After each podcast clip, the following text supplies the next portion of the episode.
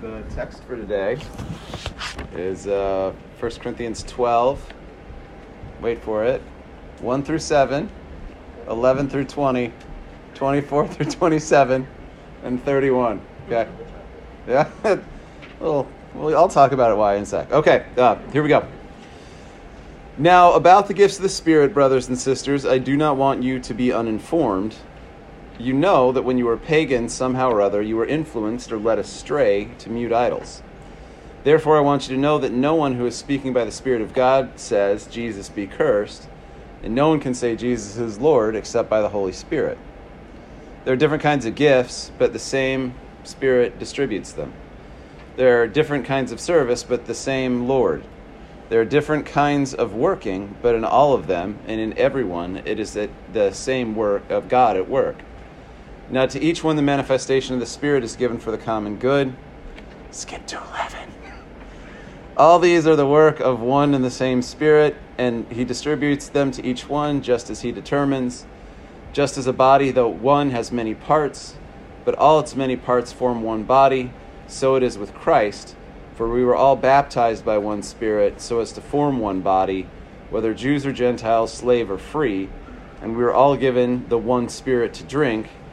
Even so, the body is not made up of one part, but many. Now, if the foot should say, "Because I'm a hand, I do not be, not a hand, I do not belong to the body," it would not for that reason stop being a part of the body. And if the ear should say, "Because I'm not an eye, I do not belong to the body," it would not for that reason stop being a part of the body. If the whole body were an eye, where would the sense of hearing be? If the whole body were an ear, where would the sense of smell be? But in fact, God has placed the parts of the body, every one of them, just as He wanted them to be if they were all one part, where would the body be? As it is, there are many parts, but one body. 24. But God has put the body together, giving greater honor to the parts that lacked it, so that there might there should be no division in the body, but that its parts should have equal concerns for each other. If one part suffers, every part suffers with it. If one part is honored, every part rejoices with it. Now you are the body of Christ, and each one of you is a part of it. 31 now eagerly desire the greater gifts, and yet I will show you the most excellent way.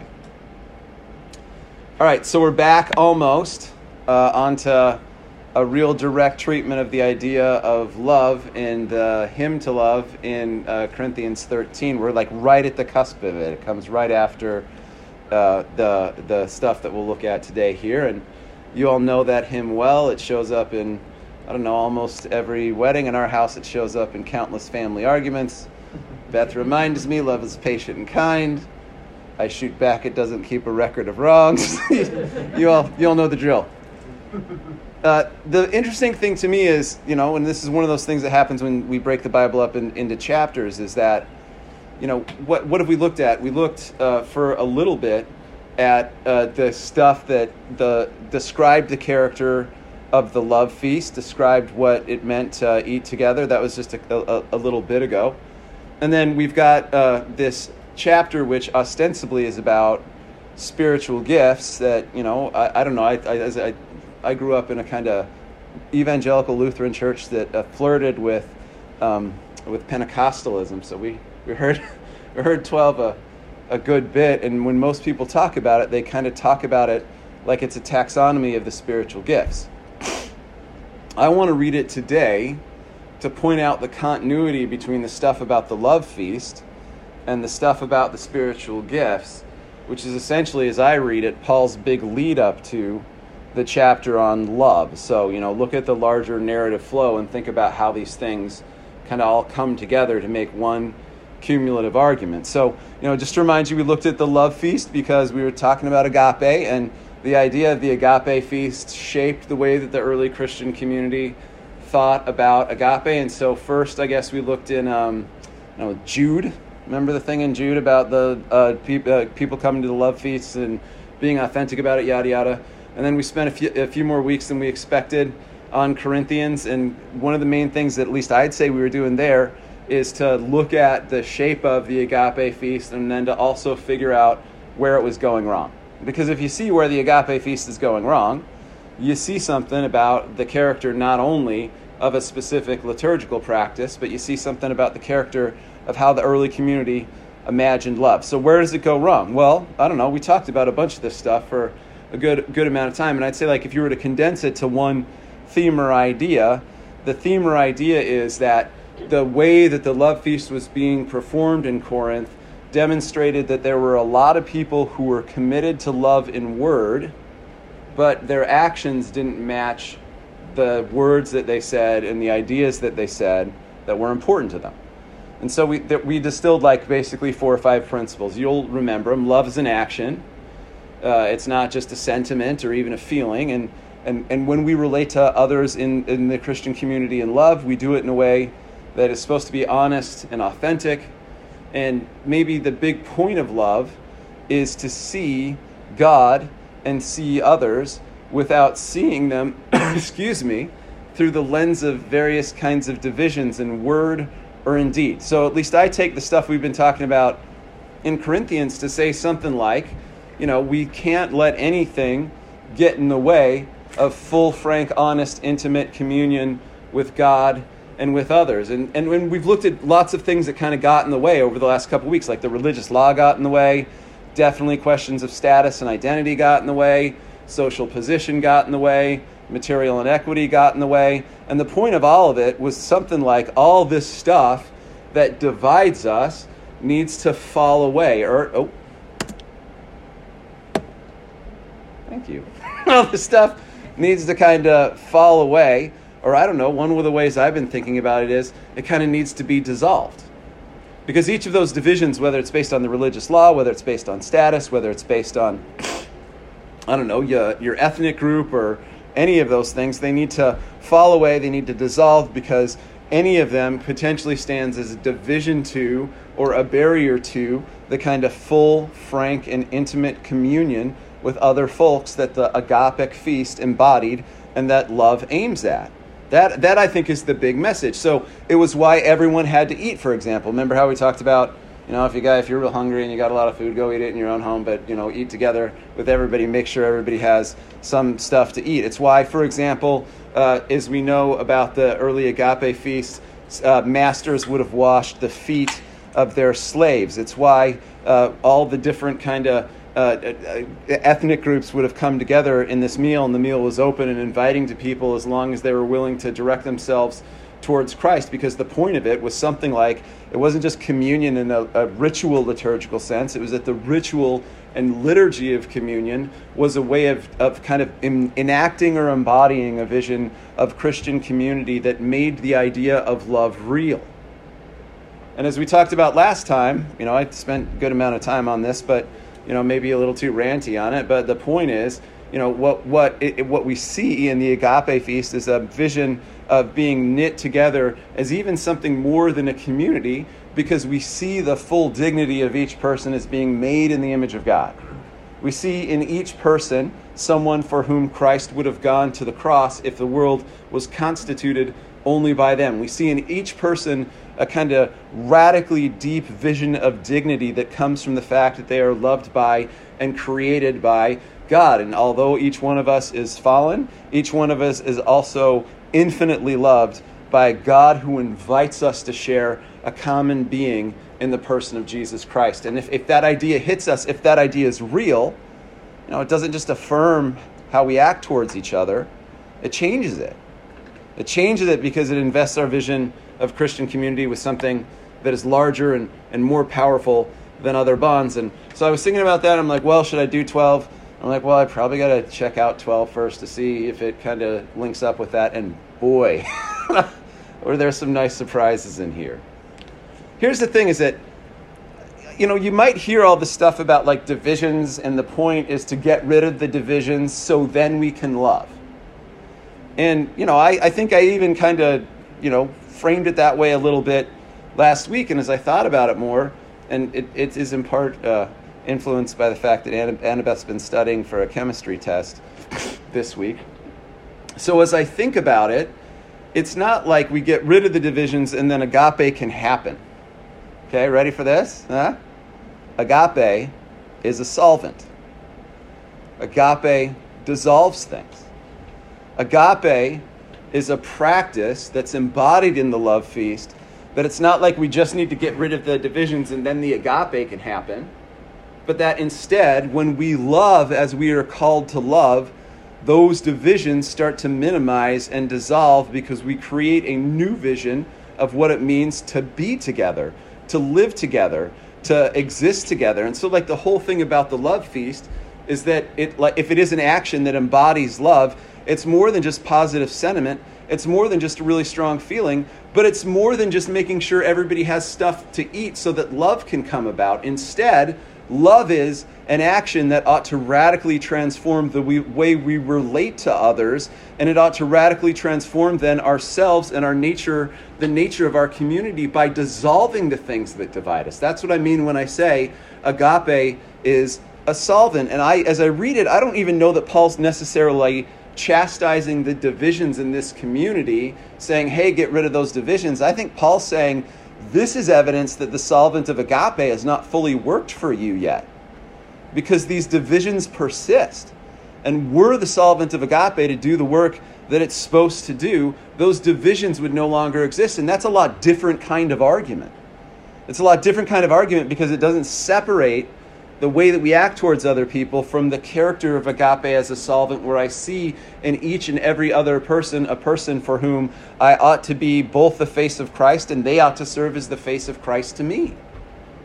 And if you think about a community that way, holy cow, I think it fully transforms what it is exactly that we think we're doing here.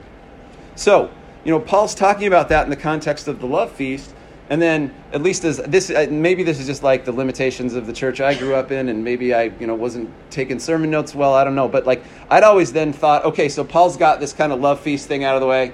He's got a kind of quick deal with this question of spiritual gifts because that was another thing in the body, and then he wants to get to the stuff that's really important about love. But if you read everything together, all of a sudden, I think it takes on a lot different way of, I don't know, thinking about the relationship between the agape feast, between the gifts, and finally towards the definition of love. And it's not for nothing that at the end of this chapter, there's this little teeny beautiful transition phase phrase that Paul uses, and now I will show you a more excellent way.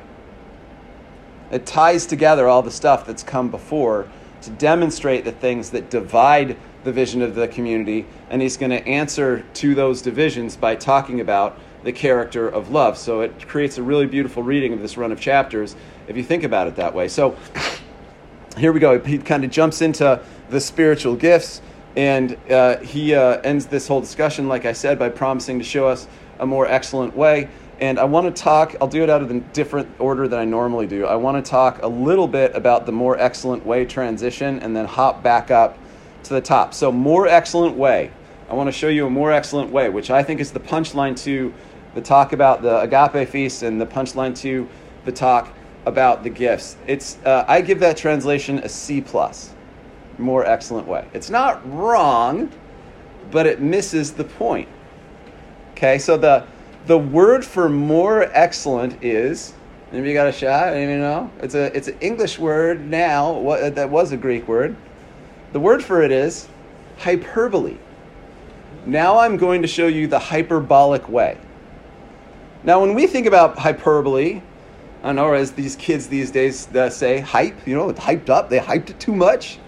When we think about her- hyperbole, we're usually thinking about something that is presented, I don't know, in excess of or more dramatically than the thing really is, right? But the literal Greek words for it are to throw beyond. So that makes sense. Like if some if you're hyping something too much, you're throwing beyond the reality of the situation. But here, Paul is not using it in that negative sense. Paul is using it in a positive sense. That this more excellent way will throw us beyond the way that we are currently on. It will change the way that we think about all the practices that have followed. And so he's going to work towards that in talking about the gifts. And so, you know, the reason why I omitted any reference to the gifts in the pas- uh, passage is, is not, I don't know, it's not like I'm trying to suppress the Pentecostal thread or whatever. The reason why I'm doing it is because I want us to see the outline and logic of it, because it's my opinion that the talk about the gifts here is not the focus like I heard it. It's a vehicle for talking about how we think about how this community works together and how it eats together and how it thinks about uh, practicing gifts together. So usually we treat this as kind of a taxonomy of the gifts, and, and we've read it for that uh, without the reference to the gifts for a reason. Please don't accuse me of trying to like I don't know bake the text or something. I don't think it's primarily about the gifts. Like I said, I think it's a vehicle for making an argument about how the church works as a body, and the gifts are secondary here, even though the spiritual gifts are awfully important thing to talk about theologically, yada yada yada our tendency, I think, and again, maybe I'm speaking my own experience, is basically to spiritualize this passage in a way that makes it harder to see what it is setting up as an argument about the character of love as a solvent. So here's a here's a concrete example, and this is this is one of those. Uh, when I did the translation on this, I was like, okay, verses one through three. Now about the gifts of the Spirit, brothers and sisters, I do not want you to be uninformed. You know that when you were pagans, somehow or other you were influenced and led astray to mute idols. Therefore, I want you to say know that no one who is speaking by the Spirit of God says Jesus be cursed, and no one can say Jesus is Lord except by the Holy Spirit. So let's unpack that a little different. So the way I heard it, and I think the way we normally hear it, there's a lot of like moral sentiment bound up in that term pagan. And when we hear it, what do we think? Like these are people following a different religion. They're wearing goat legs. They're probably, I don't know, like burning things on fire or sacrificing various things. They're pagans and they're certainly not Christians or at least folks in the Jewish tradition. Okay, maybe, but what happens if this passage is not about religious paganism? So the Greek word here is ethnos. Like the word that we get our version for ethnic from. It doesn't directly have a religious implication. I mean, it ends up that it ends up the word kind of gets translated as like people, or sometimes as tribes, sometimes as races. I think the most common word that we have for it that we connect with is like nation. You know, an ethnos is like, and some evangelicals call it these days a people group. Okay, but it's not directly talking about religious practices. It's saying that when you understood yourselves from the perspective of the various cultures, tribes, clans, people groups you came from, you were likely led astray by idols. The point there is that the identity that you had, that is based on the group that you came from or the context in which you grew up, led you astray to, and we did that shtick about idols not too long ago. What is an idol? It's an individualized understanding of who God is that largely serves the purpose of reinforcing your way of setting up your world. So it's not like the idolatrous pagan religion pra- religious practice is what is at issue here. What's at issue here is before we met Jesus, our understanding of religion, of spirituality, of all those different practices was almost always rooted in our race or our nation or our culture or our clan. And that's why we preserve, pursued idols, because when we understood ourselves primarily to be under to engaging the world in terms of our ethnos, our vision of who we were as a people. We pursued all kinds of different understandings of who God was, and we largely did so because they reaffirmed our own understanding of the world. And if you're a Christian like I am, who understands themselves in some sense to be an evangelical, but is also frustrated with the way evangelical Christianity has been put towards specific political ends, this might resonate with you. Because we all know people for whom their main investment in their religious orientation is about reaffirming their own existing political ideology and not about truly seeing the character or person of Jesus. Paul's not talking just about paganism here. By that definition, it would be a kind of paganism to take Christianity and make it serve some other end. The point Paul's talking about is that when people think about the church and think about gifts in the church and think about relationships within the church, that they kind of have, and I'm going to draw this connection out more later, a basic choice. Is their religion about their connection to their ethnos, or is their religion about their connection to a body? That's the beautiful thing about this. Really, the whole passage turns on is it your ethnos, your group, your culture, your identity that matters, or is it the body that matters? And how do you belong to it then? Do you belong to the church as if you belong to a member oriented group like a ethnicity, a race, a clan, a tribe, or do you belong to it as if you belong to it in the same way that you belong to a body? And why? Well, this is the point Paul's making. And, and, by the way, doesn't that make much more sense out of why Paul's saying, if you can't curse Jesus if you believe in Jesus, and you can't say Jesus is Lord without the Spirit, it doesn't make sense to say that if this is about telling people to reject pagan religious practices, because of course, like reject a pagan practice. It only makes sense to say it if Paul's saying when we say that our affinities are towards Jesus, we can only do so because we are being bound together by the Spirit.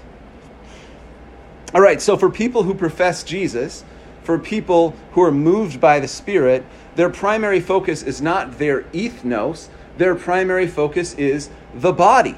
And the question of the body is something that's a little bit different. So, uh, I mean, it's kind of a weird and weird comparison, but imagine that you have a gift that is given to you in the context of your ethnos. Okay, so like you have a community that is bound up by a vision of identity where everyone's the same and thinks the same way, and all of a sudden someone is like, "Hey, BT Dubs, I can heal people."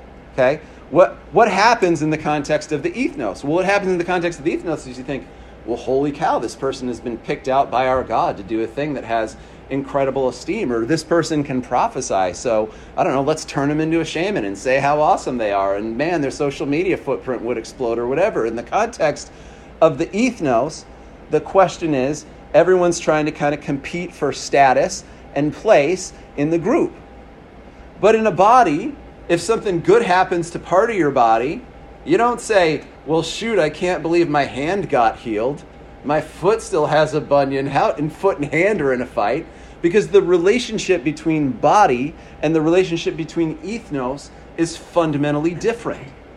The relationship of a body is one that understands it as a part which is made up out of a, a, a series, uh, made up into a whole, and the whole defines the character of the parts. For people who profess Jesus and who are moved by the Spirit, the point of a gift is not that it glorifies or solidifies your special status in your spiritual plan. The point of a gift is that it is given for the good of the whole community. And by the way, the point of a gift in an ethnos is that it highlights the character of and the goodness of the recipient, but the gift to a body is something that creates a benefit for the whole body. That's why Paul says in 4 there are different kinds of gifts, but the same Spirit distributes them. There are different kinds of service, but the same Lord. There are different kinds of working, but in all of them, everyone is the same God is at work. And just think about what it means then for the logic of a body. Like that Trey can preach, or that, I don't know, Sonia can organize, or Dan can write great minutes, or Brian can, Mason can work a spreadsheet, or Lucia can play the piano, or all the other gifts that Angela can work her eerily powerful magic on kids should not cause any one of us to be resentful right? Like, I'm not like, oh, I can't believe you have such an amazing connection with our children. How dare you? I'm the guy that the children should like. That, that, that may work in the context of an ethnos, but not in the context of a body. Because in a body, the gift of each person is a gift that is given for the whole and to the whole and for the sake of the good of the whole. And that's what makes it different from an ethnos or a tribe or a nation because it shouldn't be an object of competition. Instead, it is an object of and something that is given to the gift and made as a gift for the whole community. Verse 7 Now to each one, the manifestation of the Spirit is given for the common good. Remember that one? Remember that one? Uh, all of these are the work one in the same spirit, and he distributes them for as he determines. Remember that thing about koine? We talked about love as koine, and what was it? It was learning to speak a common language. The closest that we could come to thinking about how love binds us together was like when the Greeks all started to learn to speak the same language and speak in the same vocabulary. To be given for the common good is to say that as a gift is given, not for the good of one, but for the good of all of us being knitted into a whole. That's why the idea of the body versus the ethnos is such an important distinction here. It's basically are you a pagan, even as a Christian, or are you a member of the body? And the revolutionary thing about love is that love is the kind of solvent that makes us the body.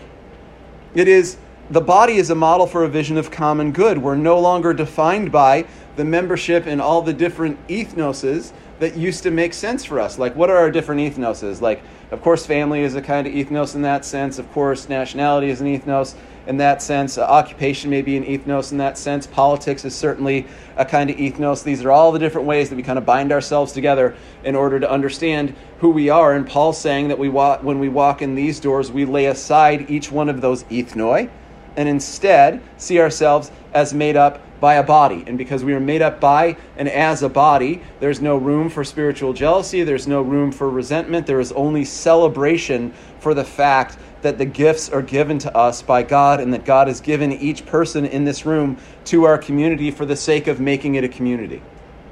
And to me, that's beautiful.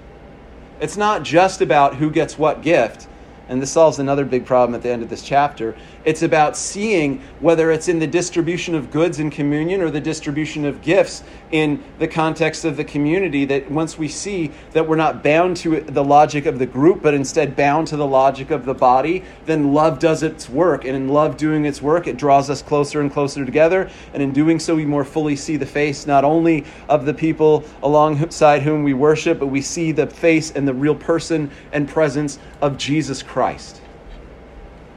And in ethnos, the presence of a gift was about increasing your standing in here, in the church, in the body, in the kingdom. If you can speak in tongues of angels, it doesn't matter. If you don't have love in the body of Christ, things are different. Verses 12 through 14. Just as a body, though one, has many parts, but in all its many parts form one body, so it is with Christ.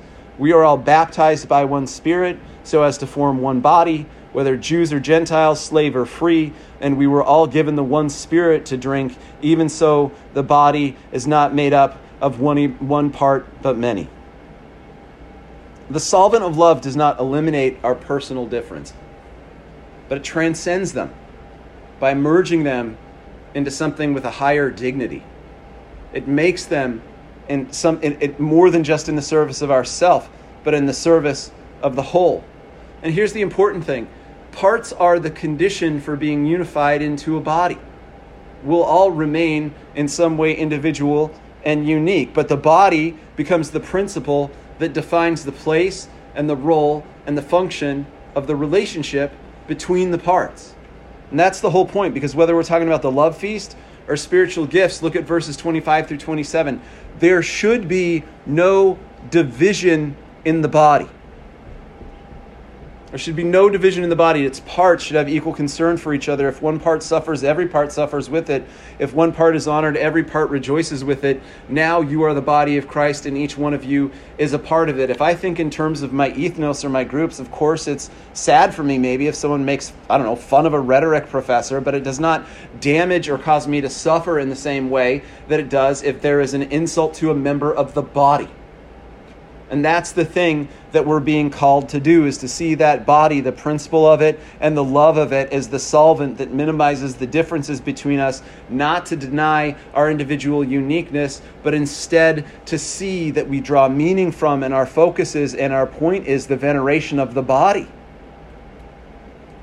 Now, if you don't read it that way, if you don't read it that way, the last two verses are kind of tough.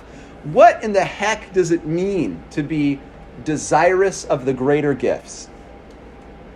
Now, Paul's just gone through this whole thing like, ah, they're all equally important. They all have a different thing. They all have a different role.